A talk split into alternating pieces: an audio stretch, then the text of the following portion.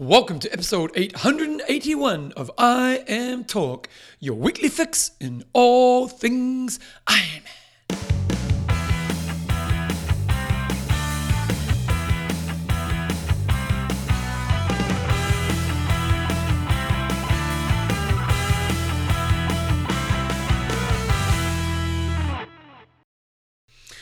Radio team, welcome along to episode 881 of IMTalk with Coach John Newsom and Bevan James Eyles. Actually, it's just Bevan James Eyles here today because John, he said to me, Bevan, I, I would like to have a break and not have to worry about the show when I'm going to Athens. I saw some photos on Facebook over the last couple of days of him in Athens um, and him and Belinda are having a pretty awesome time. So um, this show is going to be a little bit different to what we traditionally do. It's, it's actually going to be, you, know, if you've listened to the show for a long time, you know, whenever I get an opportunity to do a, a piece myself, I like to go into the deeper side of the mind side of the sport. And today I want to go really deep into a concept of are you getting the change you want and how you can be more effective at getting the change you want as an athlete, but it can be transferable in all areas of your life. So it's going to be more of an education kind of show. Now, I do have a couple. John did end up doing four interviews post epic um, a post challenge Roth so i've got i'm going to check those on they're only about 15 minutes long so i'm going to spend a lot of time in this, this kind of first part of the show which will be a big educational piece then I'll chuck those interviews on at the end. But It might be a little bit of a shorter show, and then uh, we'll kind of wrap it up at the end. So before we get into it, I just want to say thank you to our patrons. Now, I don't have the list of patrons in front of us right now, but I just want to say a massive thank you to the patrons of the show. If you're listening to this and you know you are a patron, we really, really do appreciate your support. Uh, admittedly, nowadays, you know, through the podcast, we don't really get any advertising like we used to. Uh, podcasting is a much more challenging way to make money nowadays. So when you have patrons like the patrons who support the show, it really does support us and what we do. So if you are a patron, thank you so much for being a patron. And if you're not and you're thinking about doing it, just go to www.iamtalk.me, go through the process, you can support the boys and what we do for you and bring out the show each week. So let me dig into my subject. So I suppose I'm gonna, and I'll be talking a lot more about piano than sport today, but I think this can really cross over to Ironman, and I, I, reflect upon myself in my Ironman time, and I and I look at myself as a person in that one thing I am very good at is I'm very good at doing my strings. So one of my character traits as a person is not many people can outwork me. Like I am a hard worker, and in many ways in life that has really helped me succeed in many areas because just that thing of I will persist until I succeed has got me a lot of places in life. And, and let's be honest, in a sport like Ironman, this kind of I will persist until I succeed, that kind of work ethic is rewarded because the simplicity of the sport means that if you're willing to just put the yards in, you're going to do pretty well in the sport. And and and you know like from a guy who couldn't really swim to a guy who you know who hadn't really done the sport to getting to be an entry level pro you know just over nine hours for an Ironman you know I was an example of someone who you know just put the years of work in and got to a level that I was pretty happy with at the end of it and once I gave up Ironman I kind of went into a new hobby of piano playing and interestingly piano playing is not rewarded in the same way that Ironman is for work ethic and what I mean by this is that I've now played piano probably for 10 years. And a thing that I often say is for the amount of time I've spent playing the piano, I'm probably not as good in my ability as my piano playing as what I should be. And it's probably, as I reflect upon this, it's probably due to the fact that ultimately I've just gone in with this hard work ethic kind of theory. And I haven't really spent a lot of time around the best way and the most effective way to learn that skill. And as I was saying before, as I reflect upon my time in Ironman, in Ironman you can kind of get away with just being a hard worker.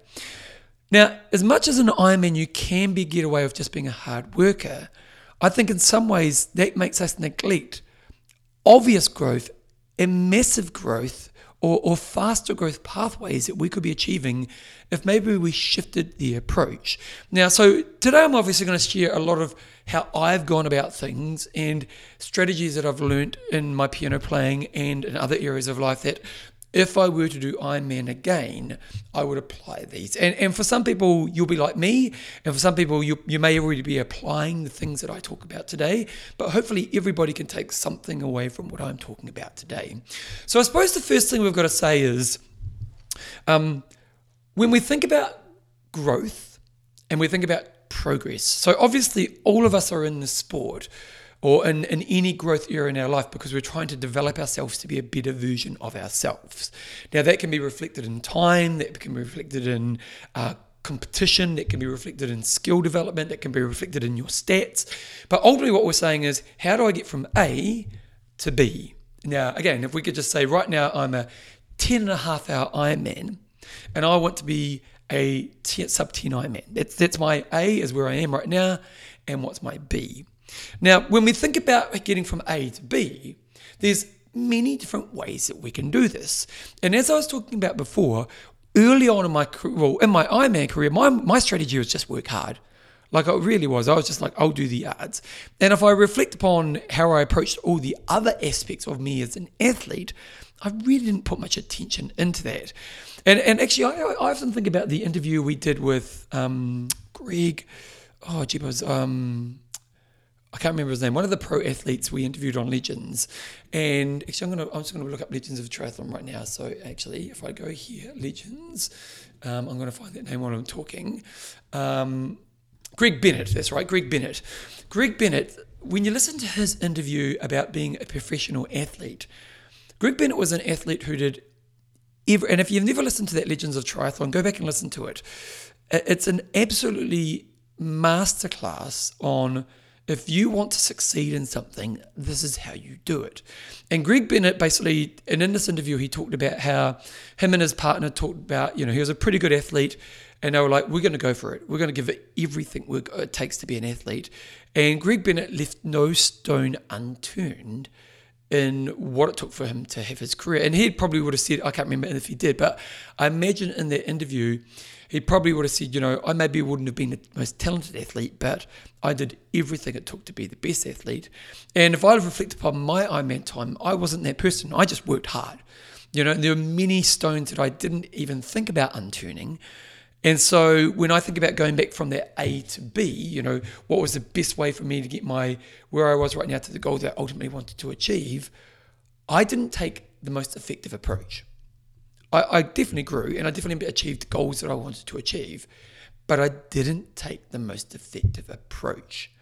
And as I think of my piano playing, that's been one of my problems for my piano playing as well. Is that, as I said before, as a piano player, I'm not as good as I should be based on the time that I've spent on it. And in this last moment in my life, I've been doing lots of reflecting upon this, and that's because ultimately I haven't taken the best approach to how I've tried to develop myself with my piano playing. And and as you listen to this right now, this is maybe something for you to think about as your athletic career. You know, like as you reflect upon your triathlon endeavor and you've gone from your A to B from where you are right now to where you want to get to or before these moments, have you taken the most effective approach for your progress? And ultimately, I suppose that's the that's the standard we should be aiming for. We should be aiming for the time I spend doing this should be the most effective use of the time so I'm making the best progress possible. And on the show recently, I've been talking about the book Ultra Learning that I've been reading recently. And this has really opened my eyes to A, some of my weaknesses, and B, some really good strategies around this. And one thing he talked about, you know, in this book, he talks about, you know, when we think about growth, growth is uncomfortable. You know, eh, eh, eh, when you think about when you're studying and you're learning new concepts that you've never learned before, trying to install those concepts into your mind is uncomfortable. Uh, when you think about when you're trying to do a higher level of fitness, it's uncomfortable. When I think about when I'm learning a piano piece that's above my ability, it's uncomfortable. And when, when he was talking about this in the book, I thought about my piano playing. And traditionally, you know, realistically, I probably play my piano for about four to six hours a week. That's my piano I'm playing. And as I was reading it, I reflected upon how much time in my piano playing am I uncomfortable? Like, how much time am I uncomfortable? You know, where I'm actually growing in a way that's uncomfortable. And as I asked myself that question, the answer I really came up with was probably less than 20% of the time. You know, really what I, my piano playing was doing was I was either doing bits that I knew well, or when it got uncomfortable, I'd shy away from the uncomfortable moment. So I'd either go to distraction, it might be my phone, um, or I might just try to do something else. Or when it got uncomfortable, another thing I would often do is look for a new project. So let's say I was doing a piece that was really hard, and I got to a bit that was really uncomfortable. I think oh, I might just learn another song. So I'd kind of put my focus in a totally different direction because that uncomfortable place was there. And so ultimately, the first thing I'm thinking about is how can I spend more time in uncomfortable growth in the four to six hours I'm going to be spending playing my piano? Now, when we think about you as an athlete, you could argue that, you know, um, that you spend a lot of time being uncomfortable because the sport as a whole has its uncomfortable aspect to it. You know, like getting out and riding your bike for six hours is an uncomfortable experience. But when we think about as an athlete, it's the uncomfortable. The uncomfortable is probably a little bit in the when you've got to do higher level sessions. It might be when you shirk away from, let's say, for example, it's a bad weather day. It might be um, when you get to certain levels of fatigue that you pull back from intensity. So let's say you're meant to be sitting on so many watts for you know for a certain bike ride, and you know traditionally you you know, you get uncomfortable there, so you compromise and you say, I'm going to drop back 10% because today is not my day. So when we think about being uncomfortable as an athlete, traditionally you'd say that overall there is an uncomfortable level that comes with our sport. But when you're trying to get to the next level, and that again, that could be when you're doing higher level training, it could be training under fatigue, it could be holding paces for certain periods of time. How good are you at the next level staying uncomfortable. Now, some people who are listening to this are masters of it, and some people are really bad at this. And it's a really good thing to reflect upon as you think about this. So, again, as I think about myself, when I asked that question of my piano playing, of the four to six hours of a week, how much time was I spending in uncomfortable? And the answer was probably about 20%. Now, my aim is to get that up to 80%. I want to be basically spending about 80% of my time in uncomfortable growth when I'm playing my piano. Now, that's the first thing to think about. The other thing to think about is um, what is becoming a better athlete mean?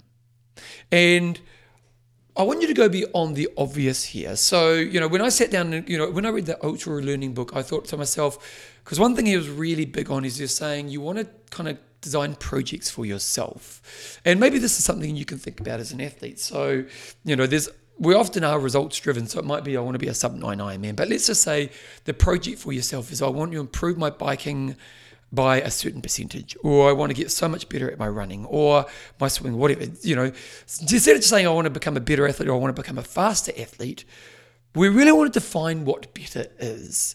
And one thing I did you know, and just again, so what is the define what your better is to maybe an even detailed way. So again, if we go back to your A is here and your B is your progress, you know, you could it could be a time thing. It could be I want to be a, a sub 10 Ironman. But maybe it even just a better is I want to be a better runner in the last 10Ks of an Ironman race. I want to know how to master that part of the sport. Or it might be I want to become a skilled swimmer or whatever it is. But I, I really think we've got to define what better is and get a real clear understanding of the target we are aiming for. Because I could say my aim is to become a better piano player but that's quite a broad thing. And I think the first thing to first sort of to kind of ask yourself is do a self assessment of where you are right now. And I'm going to go a little bit deeper into this in a moment, but maybe just to do an overall self assessment of as an athlete, where am I right now? And that could be a strengths and weaknesses thing. So you could say, um, I am someone who can perform really well on the day, but I'm inconsistent in my training. So the area I want to get better at over the next period of time is to become a 100% consistent trainer with the program that I get I have to follow. Okay, so that's an obvious statement of a target that you're trying to move towards. Now, with my piano playing, the area I've determined that I want to get better in is I've, I've, one thing I've done is I've gone for a long term approach. So I've gone to a five year goal. And what I mean by this is I, I want to create the habits. So in five years from now, I'll be the ultimate piano player that I want to be. And so when I think about it, my obvious target right now is to become a really great grade three piano player. Now, if we were to do a skills assessment of me as a piano player, there'd be some areas where I'm probably like a seven, grade seven piano player, and there's some areas I'm a bit of a grade one. And so, what I wanted to do is I wanted to become an overall great grade three piano player by the end of this year, and then ultimately move through grade four, five, six, seven, eight over the next five years. So basically, by the end of five years from now, to be an overall great grade eight piano player in five years from now. And my obvious target right now is to become a really awesome grade three player in all of the areas it takes to be a grade three player right now. So it's going to be some ear work, it's going to be playing places that are grade three level, theory, sight reading, improvisation, and so on. So that was my obvious target that I'm working on. So that's where I'm putting my focus on right now. And as you as an athlete, maybe that's something you want to think about right now is what's my obvious growth point that I want to put in place right now. And again, it's it's it's more than just I want to be a better triathlete. So you can do that self-assessment of the areas where you're weak, where you have strengths, and then you can kind of say over the next period of time, this is the bit that I'm going to focus on. Now, I remember I worked with a, a really high level performance psychologist for a while, and one thing she was always big on is growth period should only ever really target one or two areas. And uh, often what people do is they try to target too many areas. So obviously in triathlon, there's many areas we're trying to develop. And so what you want to say is I've got my base areas that I'm going to maintain. So that might be my, I'm going to maintain my cycling.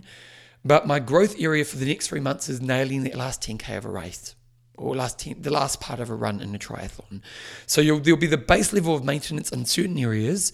And then you're going to choose one or two areas where you're going to put a lot of attention on really mastering those areas. And ultimately, if we're thinking of going from A to B, so from where you are to where you want to, what's the most impactful way that you can do that? So if again we're going to go, what's the best use of your energy to achieve that goal?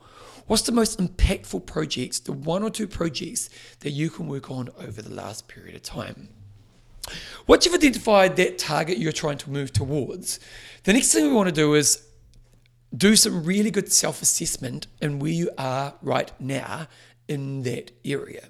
Because what we're trying to think about is again, if, if, if we're trying to be most powerful, effective change in the most effective way possible, there's probably you're probably already doing some well in some of those areas. So putting attention in the areas you're doing well is a bit of a waste of time. And I'll, actually, I'll, probably a good way to talk about this is with my piano playing. So one thing I've done right now is, um, as I was setting up this project, I did a lot of tests in the different areas of my piano playing that I'm developing on. So I did some ear theory tests, I did some sight reading tests, I did some playing um, improvisation, I did some theory tests. Uh, so let's just look at the theory. So one thing I did is I, I bought the theory exams for grade three. And I bought three or four different exams. And what I did is, is I went through and I did all the exams. I did about three or four different exams from different years. And the purpose of doing these exams was, was to see where do I already know, where am I uncertain, and where do I have no idea. So I did the exams, and after the exams, there was kind of like 50% that I already knew, that I, like, I knew there was, I on top of 100% and 50% exam. And then there was like 30% of the exam, which I was a little bit sure on some of the answers. I got some of them right, but it was a bit of a fluke. I wasn't I wasn't concrete in my answers. And then there was 20% of the exam where I didn't really know what I was talking about. Now, doing that exam before I even started my practice or started developing myself was really important because when I come to my tactics and strategies, why would I spend time on the 50% that I already know? Like, that's not your good use of my time because I already know it. And so, in doing my self assessment before I even started doing the work and developing myself, what I'm trying to figure out is where are my gaps in my learning? Where are the bits that I actually need to develop myself? So, with my theory work, what I did uh, when I think about my, t- my tactics to become better, what I'm doing is I'm really putting it on the other 50%. So I'm putting on that 50% where I'm a little bit uncertain, or that, that 30% where I'm a little bit uncertain, or the 20% where I really don't know what I'm doing. So when I sit down to do theory work now, it's going into that 50%. So you can see what I did there is I did that self assessment and I thought about where am I doing well and actually do I need to spend any time in that area? And then where do I actually want to spend my attention when I'm trying to put a project together for this area? Now, I did that in all the different areas that I'm trying to be good at within grade three. So I identified where all my weaknesses were and where all my development needs to go. And this is, you know, going back to the self project that you want to think about. So Again, you've identified one or two areas that you're going to focus on over a period of time. It might be a three to six month project. Then you are doing a real deep self assessment in the different areas. And uh, uh, what I will do is I'll talk to the last 10K of an Ironman run. Okay, so you've done a self assessment of what you're good at in the last 10K in an Ironman run. Okay, so you might do a self assessment and say, you know what? I always nail my nutrition. A, I do really well for the whole race to sticking to my nutrition plan, and I nail my nutrition in that part of the run. Um, the other thing I do really well is um, I focus on my technique. So, nutrition technique, I nail. The bits that I don't do is my mindset works against me. Uh, the other bit that I don't do is um, when it gets really tough, I just give up. Okay, so the bits I do well, nutrition and technique, or focusing on process around technique. The bits that I don't do is mindset and motivation. So when we think about developing your tactics and strategies, we don't really need to think about nutrition, do we? Because you're already nailing it. And we don't really need to think about you focusing on your technique because you're already nailing it. Now, we don't want to forget about those things, but if we're going to spend attention on you developing this side of yourself, you're probably going to give 5% of your attention to that. And then you're going to give 90% of your attention to motivational tools and mindset tools and things like that.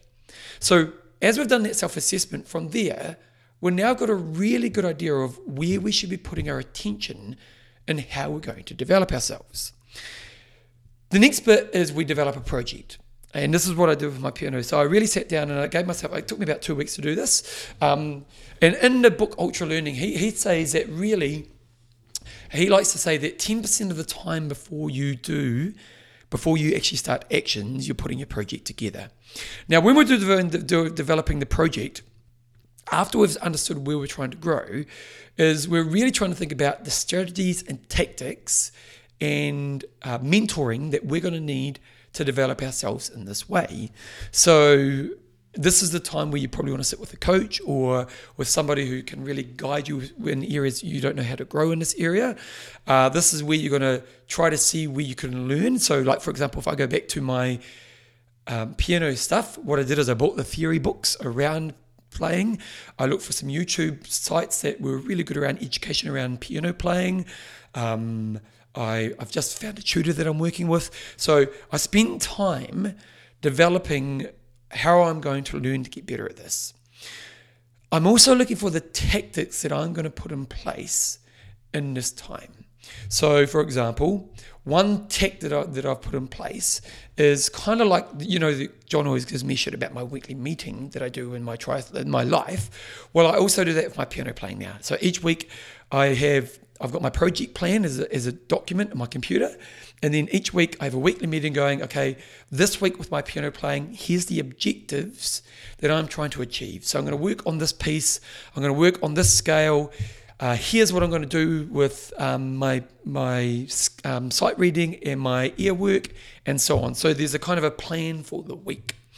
Then the other tech that, I'm going to use is each time before I play my piano playing, I spend five minutes of objective work before I even play. So, see what you're doing there is you're, you're kind of learning the strategies and tactics. And when we're looking at strategies, strategies, probably learning strategies and mentors is probably to think about it and tactics. So, what do I need to learn? Okay, so I need to learn some grade three stuff. And how will I learn it? Well, I'll get the book and I'll use a mentor. Um, what are my strategies to actually put the learning in place? That's the weekly meeting and so on. And then uh, what are the tactics to apply that? And that would be the objectives and so on as well. So you can see that that's kind of the system I'm putting in place to make sure that I get on top of that other 50% that I'm trying to learn. Now, once we've got that in place, the application can be the hardest bit. And I have this theory that I've come up with, and not, I don't know if I made the theory up, but it's this theory that called, ultimately, I think change is really hard.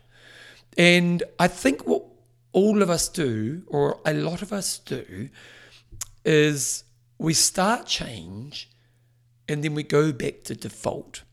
And I'll, and I'll give an example that I often share, and I think many of us will connect with. So, uh, if you've ever been in a relationship or you're in a relationship, often a relationship can get to a point where we feel disconnected from each other. And often there's a trigger moment. Now, depending on the relationship, that can be represented in many ways. It can be a big argument. Uh, for Joe and I, we Joe and I aren't arguers. I don't think Joe and I have ever had a verbal verbal argument. Um, we tend to just shut off. So, and, and, luckily I've got a great relationship, so it doesn't happen often. But very rarely, Joe and I will just shut off, and um, and it'll go for a period of time. Now, for you and your relationship or in previous relationships, it might be that you argue, it might be that you shut off, it might be that you do something that's about making a mistake, whatever it is. You, there's a disconnect, you're pulling apart, and then something happens and you and you and you see it. So Joe and I might have a couple of days where we're just withdrawn from each other. We both know something's there, but we're not willing to confront it, and then we confront it.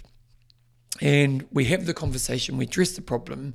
And often what comes after that moment is that kind of thing of we need to spend time looking after our, our relationship. And good intentions can come from that moment. And so good intentions will come along and it'll be like, you know what we need to do is we need to have a date night again. You know, or one night a week, because Joe and I, we often watch and eat TV and, you know, we watch the news while we're eating TV. Oh, sorry, eating dinner while we're watching the news. So we don't really sit at the table and share. So you might say, you know, once a week, we're going to sit at the table and have dinner together and just connect. Or we might have a date night every couple of weeks. And so you have a, a change thing that has good intentions. So we're going to change our behaviors of eating tea in front of the dinner and go out for dinner once every two weeks and have dinner at the table once a week.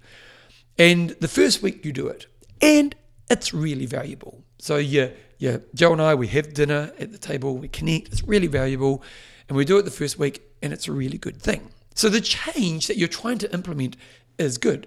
And then you do it the second week, and again, it's a really valuable thing. But what often happens is in week three, you know, Wednesday night's the night where you're going to get together and you're going to have your connect, you're going to have dinner together. And you come home from work and you think, oh, I'm feeling a bit tired. Maybe I won't say to Joe, maybe I'll say to, I just won't, I won't mention that we're going to have dinner at the table. And maybe Joe's thinking the same thing. And you're kind of just getting ready for dinner and dinner comes along and suddenly you go, do you want to tonight? And what's happened is you've gone back to your old habit. And you end up watching news and you say, we'll do, the, we'll do the dinner next week. And you may do the dinner next week, but, but often you don't. And ultimately, what ends up happening is you just go back to your old habit and eventually you end up having another disconnection moment. And often I think this is the problem with change. Change is hard. Change is really hard. And change in and permanence and creating permanent change is really, really tough. And it's really interesting the pullback to default. And I'll share a really interesting, a weird example with me. So I have a massive cup of tea. Like my cup of tea is probably a litre of, of tea. Like it's, I've got my cup right beside me right now. It's a big cup of tea. And I, I traditionally have three cups of tea a day, which means I end up having kind of like a litre of milk because I like a milky tea. So I decided recently I don't want to have two cups, I want to have two cups of tea instead of three cups of tea. And so my lunchtime tea now has gone to a ginger tea, which is just water and just like a ginger tea bag. And it was really fascinating how much I wanted to go back to having a milky cup of tea. And it probably took me three weeks of conscious effort where the ginger cup of tea became the norm. And, and I ultimately think because I don't know I don't know the research behind this, but I just think that when we're trying to change habit, we want to go back to default. And even though we're in a place where we're creating the different change, we want to go back to default. So it's that you've had two date nights with your partner. The third night you go, oh, let's just watch Netflix. It's me with my cup of tea. And so when we think of the change we're trying to create, so let's say let's say you've gone through this process. So let's say you've identified where you want to grow. Created you, the, the real target you're trying to become. So I'm, I, I want to be a better runner in the last 10k of race. You've identified your weakness. Okay, I'm mentally weak at that moment and I have bad mindsets. You've spent some time learning strategies. Okay, I've found a book on mindset. I've got a mindset coach. Um, I'm going to talk to my coach about how to practice this. I'm actually going to spend some runs under fatigue where I'm going to practice this stuff in place. So you've found the tactics and strategies you're going to use. And then you've also may even do the objectives thing as well. So before I go for these runs, I'm going to write down these objectives. The next point is you've got to become really disciplined at the new behaviors. So for me, my new behavior of piano playing, and I kind of identified that before, was first of all, I turn my computer off or at least I put it on sleep because my computer's quite close to my piano, and I found that because it's close, I get distracted by my computer. So first thing is I put it on sleep. Uh, the next thing is, is I write down the objectives for this session. Now, one thing I do with objectives, it's not just practical. So, for example, in today's session, I might go, okay, I'm working on a Rihanna piece on the piano, and there's basically eight bars that I haven't quite mastered yet. So, I'm going to spend 15 minutes doing single hand work on each of those with a metronome, and then try to do uh, two hand work on the beat, working really hard and staying focused on that. And my mindset is is if I make a mistake, go down in the speed until you got to the point where you can play with precision without cocking up. Okay, that's one of the objectives for the session. Another objective might be to focus on the bass line when you're learning the song by ear, so on and so on. So I'm really writing down the practical, but I'm also focusing on the mindset objectives. And then, thirdly, one thing I've started to do is identify when I'm going back to old habits. So traditionally, one thing that I would do in my piano playing was I would just keep practicing, even though I was making mistakes, because I don't know, it's just it's what I used to do. Now, that's a really big common fault with piano playing is that people practice mistakes, which ultimately means you, you, you're learning to play the song wrong. And one thing you learn with piano playing is that if you're making a mistake, you've got to stop, slow down the speed, or maybe go to single hand and master that until you've got that right. And then you start to increase the speed again. And so, for example, one thing I do when I'm doing my objective session is to identify what would show me I'm going back to old habits. So if I'm playing a piece over and over again and I'm making a mistake, I've got to stop myself and go, okay, you're going back to old habits. What's the new mindset that I'm practicing? So when you're thinking about actually getting out and doing the work, what's the process that you have around that? So let's say, for example, for you, it could be, okay, before I go out for a run, or let's say you're going to do a, a brick session, you're going to do four hours of biking, two hour run. Okay, before I start that session, I'm going to have an objective session. And in that objectives, I'm identifying the objectives within that session. I'm also identifying the mindsets I'm working on within that session. And I'm also identifying what would show me I'm going back to old habits in that time. And what do I do in that moment to make sure that I'm progressing? And what we're doing there is we're trying to go away from that going back to default you know, going back to watching Netflix with Joe or going back to that third cup of tea with milk in my day. And we're trying to create a new norm in how we approach things. So, for example, like for example, with my piano playing, one thing I'm doing is when I'm playing by ear, I actually have written next to me the thinking that I should have in place when I'm doing this. Because traditionally, what I do when I was playing ear is, is, I had a fixed mindset of I'm not very good at this. So when I was trying to play by ear, I'd just be telling myself I'm not very good at this. Instead, what I have right now is I go listen. I have a list of questions I ask myself. What is the bass line? What is the melody? What's the key of the piece? What's the rhythm doing? Can you figure out the chords of the progress? So I've got these questions that I have next to me as I'm doing this. And what that's doing is it's making my mind focus on the things that I want to be doing. And you can see that if I put that in place before I actually start practicing, there's a higher chance I'm going to stay in this. Now, again, if we go back to that brick session, if you can spend that five minutes beforehand doing that work, what are my objectives today? What is the mindset I'm trying to focus on? What do I need to be aware of if I'm going back to old habits? And how do I make sure I win that moment? Do you think that as you get into that last 10K of that brick session, that you'll be more successful in actually growing in the area that you're trying to develop. And this is what we're trying to do because with my piano playing, a, I'm being really disciplined in the process. And what I'm finding is that now the process is becoming the habit. So each day now I just think, okay, get up and grab the piece of paper before the objective sessions.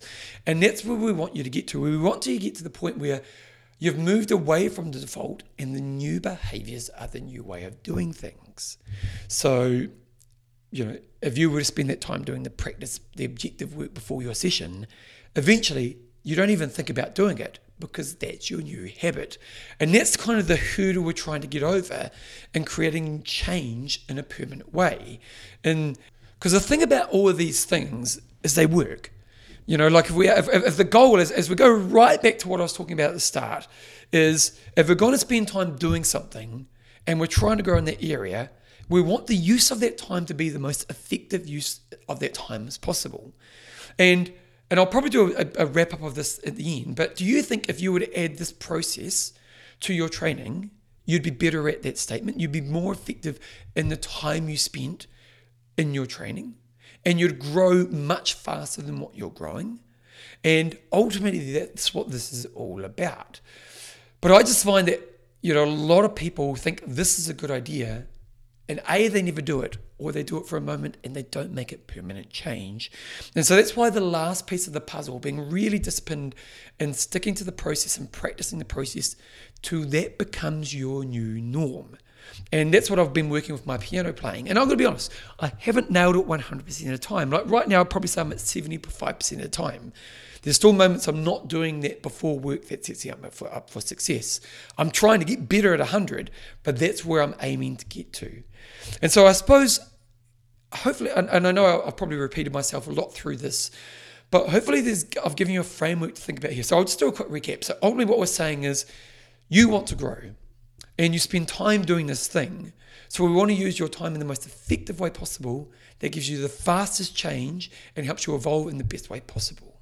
The first thing we need to identify is how much time are you spending in uncomfortable and how can we get you spending more time in uncomfortable so you're getting more change more quickly.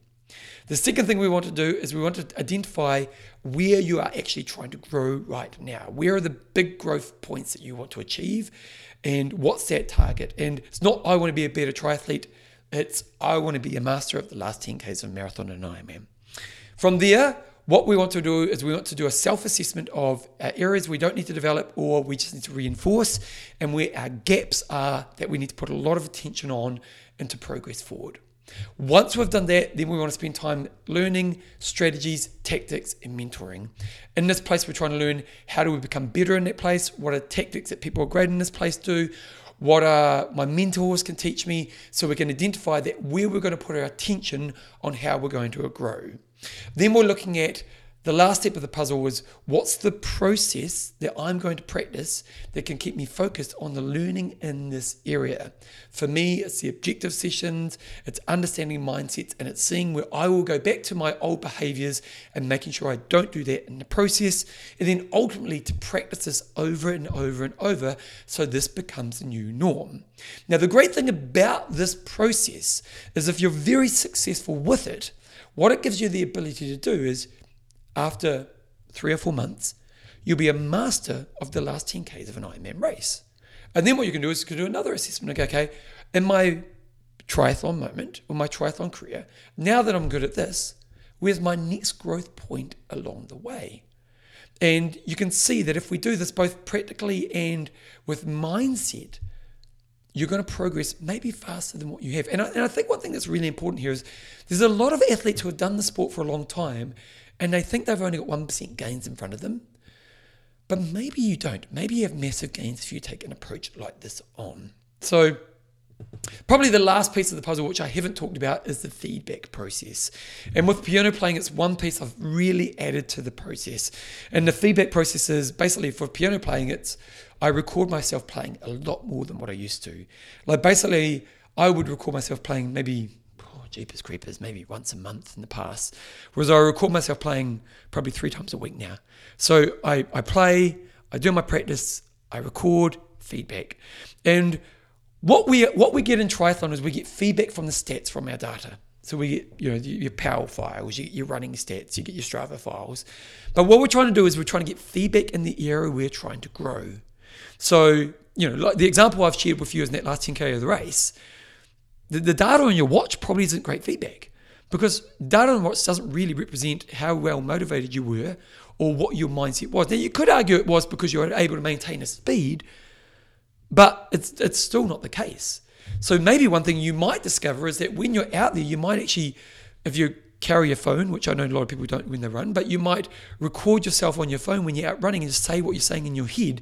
So that can be feedback that you can reflect upon after your run. And so, because feedback, feedback progresses growth in the most fastest way possible.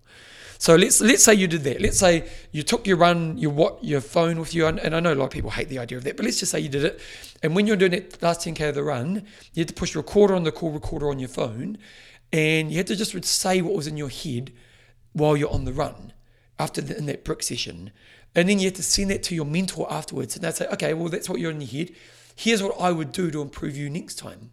And you can see how that feedback process is really important. And so that's probably the last thing you need to add to this process. There needs to be a feedback loop. And ultimately, I don't think people use feedback enough. I don't think people use feedback enough. Sure, data, but if we're going, I've got a project I'm working on, and it's that last 10k of a race or the area you've identified, how often are you really using feedback to see the gaps in your learning? Because if we can use that feedback then we can narrow down where you're putting your attention in the, in the next session, which again will fast forward your progress. So, again, that's the process. Grow quickly, identify the area you're trying to grow in, see where your gaps are, strategies, tactics, mentors, learning, the planning for the process, practice, practice, practice that process so it becomes your new norm, and your feedback loop. I guarantee that if you were to apply this, you will progress in the most effective way possible. But here's the thing a lot of people listening to this right now will be thinking, that's a really cool idea. I'd love to apply that. But they don't do it. And I think this is the biggest problem is people don't do the work. And if you're was, you know, going back to Greg Bennett, Greg Bennett had a phenomenal career as an athlete. He's a pro. He's the definition of the word pro. Greg Bennett turned over every stone it took to him to be the greatest. And you can listen to a process like this and go, that's a good idea, or you can apply this process. And I guarantee that if you apply this process, or you know, you improve your process, the gains you get will be so rewarding and you'll get more from your sport, it'll be more stimulating, and the progress you achieve will be absolutely phenomenal. So don't just listen to this and go, I should do this maybe you should put the time aside, go back and listen to this, again, record it, and write down and actually go through a process. Give yourself two hours to go through that process. I guarantee that if you do that, you'll achieve way more in your triathlon career. Anyway, um, uh, that's pretty much that bit of the show done. Now, as I was saying earlier, um, we've got some interviews. So we interviewed Dave, I think it's Dr. Dr. Feelgood Dave Dwan, and Stephanie. These are two interviews that John did when he was in Germany. So these were post race en route. So I'm going to put them on right now, and I'll be back at the end of the show to wrap things up. Next up, we have uh, Dr. Feelgood Dave Dwan, who's had a bit of a mixed role on this camp. He's done a little bit of support crew stuff, driving a big white rig. So we have, uh, I think at the end of the camp, we had seven vehicles, I think, out there, seven or eight vehicles, um, and quite a few minivans, but then two big white cargo vans that transport all the luggage and bikes and what have you. So uh, yeah, he's back in the back in the land of driving a manual on the wrong side of the road, which is always fun. So welcome back, Dave. Uh, that microphone is not working. Just uh, maybe they might have turned it off, and boom, we're in business. There we go. Uh, How's that? That is fantastic, Dave. We're not going to edit that at all because uh, that's the way the show rolls. Absolutely. Uh, righty ho, Dave. Um, this camp's been building up for a few years since COVID times. Um, a few cancelled air tickets in the in the you know, water under the bridge, but we're here eventually. And um, tell us what you said to Felix when you crossed the finish line yesterday. Ah, yeah, I said uh, we Epic Camp finished in Wanaka, Challenge Wanaka in 2007, and uh, it's so good to be here to finish in Challenge Roth in 2023. God, it's taken a bit of time, hasn't it? A bit of a bit of a lag. Um, You had a pretty uh, pretty fun week by the look of it. Oh, it's been great, Johnny. I mean, I was just well as always. It's always organised up with by yourself, and um, great crew, really Mm. good um, athletes on this camp, and a lot of fun. And uh, yeah, it's been great. Not didn't get as much training as because of driving in bits and pieces, but ready for race day was great. Hmm. Um, now, tell us a little bit about yourself for those who haven't listened, sort of age and background, and when you sort of got into try. Um, or you can not not say that, but no, no, no, I'm happy, mate. I learned to swim at I learned to swim at 40 Did my first Ironman at 53, which was Busso, and um, I turned 70 in December. So I was in the old buggers brigade yesterday. Um, one thing I haven't actually talked to you about. Um, so you will have heard earlier in the show, you guys, um, about the wave start. So Dave started at 650, which was the first sort of age group wave, and I was starting at 655. I've got to say, I felt for you guys because um, we swam over a lot of people. Um, how was your experience in the swim? I stayed to the right Good and I thinking. had no issues whatsoever. Yeah. I didn't have anyone come over top of me and uh, had a really good run. Well, apart from calf cramping every 200 metres, um, it went really swimmingly well, so to speak. And we know the reason why that calf cramping might have happened? Well, uh, we think it may have been because I was wearing uh, Yandles flip flops or whatever you like to call them for too many days, I think. too, But mu- too much walking. too much walking. But that's yeah. the thing. On this camp, there's so many cool places to go and see. Yeah, You kind of do get sucked into doing a little bit too much walking. Yeah, I That's agree. unfortunate. I agree. But mate, the swim was good. Um, no issues whatsoever. Straightforward. Couldn't Mm. couldn't get lost. hmm Yeah. Um, it was very cool. We, we were wandering out to the van to do a bit of packing, and we um, saw you coming down. You know, you're looking really strong at the end of the run. But maybe just sort of talk us talk us through how your your day unfolded and once you got out of that Mm. swim. Yeah, the swim took me about 10 minutes longer because of the stopping for cramping, but the bike, really happy, kept the heart rate low, took my time, fueled up. I think the only issue I had was with a bit of GI distress because I was using the Powerade bars, which I tried on our training rides, but it's just the last maybe hour or so, my guts were starting to feel a little bit unsettled. So I got off the bike and all I wanted to do was throw up. But the bike, I Mm. really enjoyed it. I mean, the hill, going up Solberg Hill and the little villages, and I was just so like you. We talked about just soaking up the atmosphere, Mm. just and I didn't push it. I had a really good ride. Loved it actually. Yeah.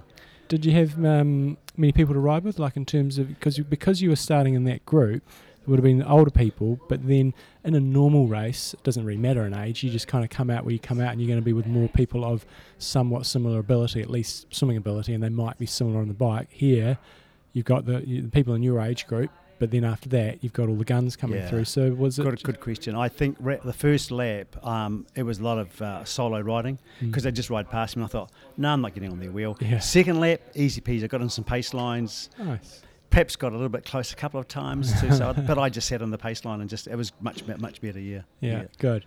So coming off the bike, um, what, Um, what, are, what are your expectations going into the run? You've had some challenges, um, you know, getting Mm. your, getting the run volume up, um, and that was always going to be you know the crunch time. Um, so how did you sort of what was your plan to manage your run? Stay, keep the heart rate low. Keep well within uh, a steady pace, and just look after myself as best I could. And that was great for the first five k's, and then the old tummy was starting to shake up a little bit, and the calves are really struggling to get the calves moving properly. So. I just did a reset. I did an Ironman, an Iron Mind reset, and Yeah. thought, right, let's do something about this. What am I going to do? Okay, let's just go to the K markers, and so I just ran to the K markers, power walked K markers. Then the GI stuff really started to play havoc with my tums, and when I got down on the canal, the long runs, so there's a, quite a few porta potty stops, and then I got to about the 23k mark, and nothing left, and. Um, I just had a little, a little second wind, and I felt really good. So Oh, I nice. just picked the pace up, and away I went. It was great. I was praying for that second one. I was thinking, yeah, I want it to come. I really want it to come. Yeah. but it d- didn't Yeah. come at all. No, I, Um, li- I definitely used the downhills to my. I love running downhill, so I used those to my advantage. Power walked the hups Mhm. and ran quickly down the downhills, and had, I had a negative split. Oh So- my god, really? Stop it! Yeah, That's insane. That's mental. Negative splits. It's unheard. of. You see negative split efforts, but it's very rare. yeah. You see negative split. And when it's the second half of the run is significantly harder than the first. First half of the run, you have a bit of downhill, and then it's all flat. Second half, you've got a little bit of uphill, and then a proper climb. Uh, so that's impressive. Well That done. mate. That was good, and I had so many people around cheering us on, and it was Mm. just lovely. It was just great. Loved it. Yeah. You did have you did look really good when you were going to the finish. You just looked in your typical sort of shuff, Yeah. shuffling sort of in, in at a nice little pace. So I, I had to change my running statute because I couldn't run straight up and down because my calves Yeah. are still sore. But I got a, found a place that was happy yeah, and just chugged away. It was Yeah. great. It was cool. We were just wandering to the vans and we saw Sarah Blair, which was great. She was looking good when she was uh, running. She finished uh, and finished in third place, and then Greg was just behind her, who you just heard from, and then you were just behind them as well. So yeah, happy with my fourth placing. Yeah. But um, another, I mean, I know some. I know the guy who got third. I raced with him at Honu, and uh, I, again, the swim and the bike average, but the run was the one that let me down. But one day, mate, I'll get it. I'll get it sorted one day. nice. Next race. Uh, and in terms of highlights for you and on the, the camp, any particular Oh. things that you saw that you, um, in terms of whether you went to a particular museum or a particular. yeah. Reg- place Regensburg.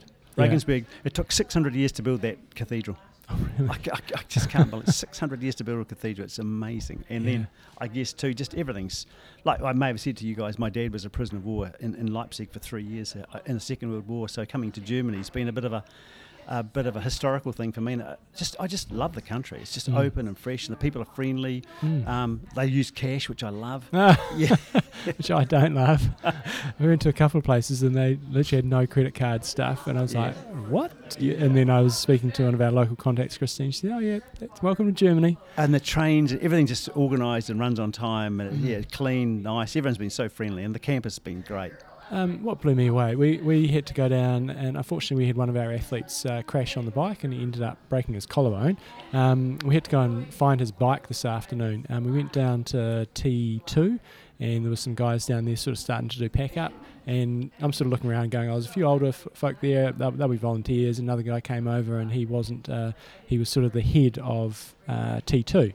And, I, and I, we were sort of chatting away, and he was trying to locate where the bike was, and it was somewhere else. We had to go and get it. Um, and I sort of said, "Oh, you know, do you do you work for the organisation?" And he says, "No, no, I'm head of um, second ten transition two, and this is on a Monday, so it's a work day." I said, "Oh, really?" And he goes, "Oh no, all the uh, people here are volunteers. There's 50, Wow. 15 of us today, and we're taking time off work to volunteer for this." Ah, it's amazing. They have seven thousand volunteers at this race, and I would. Uh, there's definitely some employees at the you know at, at head Yeah. office, but I, I just don't think you get that at other events. And I just said I run races back home. It's so hard to get volunteers. And he goes, we just go around the schools and talk to people, and everyone wants to get involved. It's the one big thing of the year, and just the volunteers over here. We, we say that at all races, volunteers are amazing, but here it is next level. I think 100% agree because they're just so friendly and anything, nothing was a problem. Mm. Nothing was a problem. It was so good, mate. And Yeah. I think that uh, finish line was exceptional. Mm. And um, but the whole race was just so highly organised, and it was just Mm. no, no, It was very twisty and turny. I don't. I would have to debate whether it's a fast course. Mm. It's um. Pros certainly make it oh, look like they looked- fast I was like- course. I was they went past me. The two the two men went past me like I was standing still, which I probably was, but they were flying. It's Oh, just. yeah. But anyway, the villages and the people, the hills, the countryside. It's an amazing place. Yeah, Mm. really enjoyed it, Johnny. Well, and yeah, thanks for putting it together, mate. It's great. Oh, that's great. So it's time for us to go off into phase two of the evening and have some drinky winkies and uh, go get some. I got a bit of Yeah. sausage on the menu tonight. I think that's what I've ordered. So I'm Yeah, looking yeah, forward yeah. to that. So, Dunker, auf Wiedersehen. Danke, auf Wiedersehen. The juice. Okay, next up we've got Stephanie Ritter. Have I pronounced your surname correctly, Steph? Yes, Yeah, Ritter. excellent. Uh, Steph, tell us a little bit about where you're from and how long you've been doing uh, crazy sport of triathlon. Um, I am from Minot, North Dakota, which is about an hour from the Saskatchewan border of Canada. So it is mainly winter for about six months of the year. Yeah. I first became interested in triathlon when my husband introduced me to the sport in about 2014, and he's a colleg- he was a collegiate swimmer, and I've I come from a running background, and we did our first Olympic triathlon, and then from there. Um, I, I didn't have much opportunity to compete at the longer distance races until about two years ago. Oh, very good. Uh, now, you, so obviously, so your husband brought you into the sport. Is he still doing it as well, or not? Um, unfortunately, he has a back injury that doesn't allow him to, but he is able to do some open water swim races. Very good. Uh, now, Dr. Feelgood Dave Dwan uh, probably encouraged you to come over here, but you did the, the Kona camp last year, so I might have encouraged you as well. Um, how long have you been doing long course racing? Um, this was my second uh, second Ironman distance. So I did my first race last year at Maryland. Hmm. And how does the Roth compare to Maryland? I don't not think not that we want to be downing any other races, but it's just a bit different. It'd be interesting to see what it's like. The entire experience here was phenomenal. Roth is definitely a bucket list race. If you have the ex- if you have the opportunity, jump on it. It the photos, the um, until you experience it, it just doesn't do it justice. It was absolutely incredible. But how, contrast it to, to Maryland. You know, uh, well, f- firstly in terms of your performance, you know, your first Ironman in Maryland, um, Maryland. How, did- how, that's the correct pronunciation. Maryland, yeah. How did how did that go? Um, Maryland is known to be a fast flat course, so I did choose it.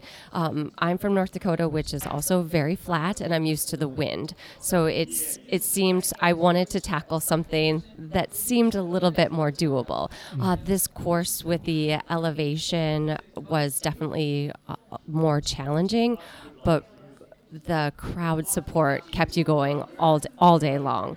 Um, also, the swim i- in Maryland is jellyfish infested, so it was nice to not be stung every third stroke. Um, the uh, bike courses were very different. Um, Maryland is is flat and um, not many spectators, and yeah, Roth takes the cake when it comes to a bike course. Excellent. Uh, and I don't think I've even had a chance to speak to you about your day, so I don't know if it was good, bad, or average. Uh, so talk, talk us through how your, your sort of day unfolded. Firstly, with the you know, what, what about pre-race? You know, um, you were a bunch of nerves by the look of it the day before, or a couple of days before. Um, very accurate. Tell us about how nervous you were on race morning and, and the sort of the vibe you got when you wandered into the when we wandered into the race venue.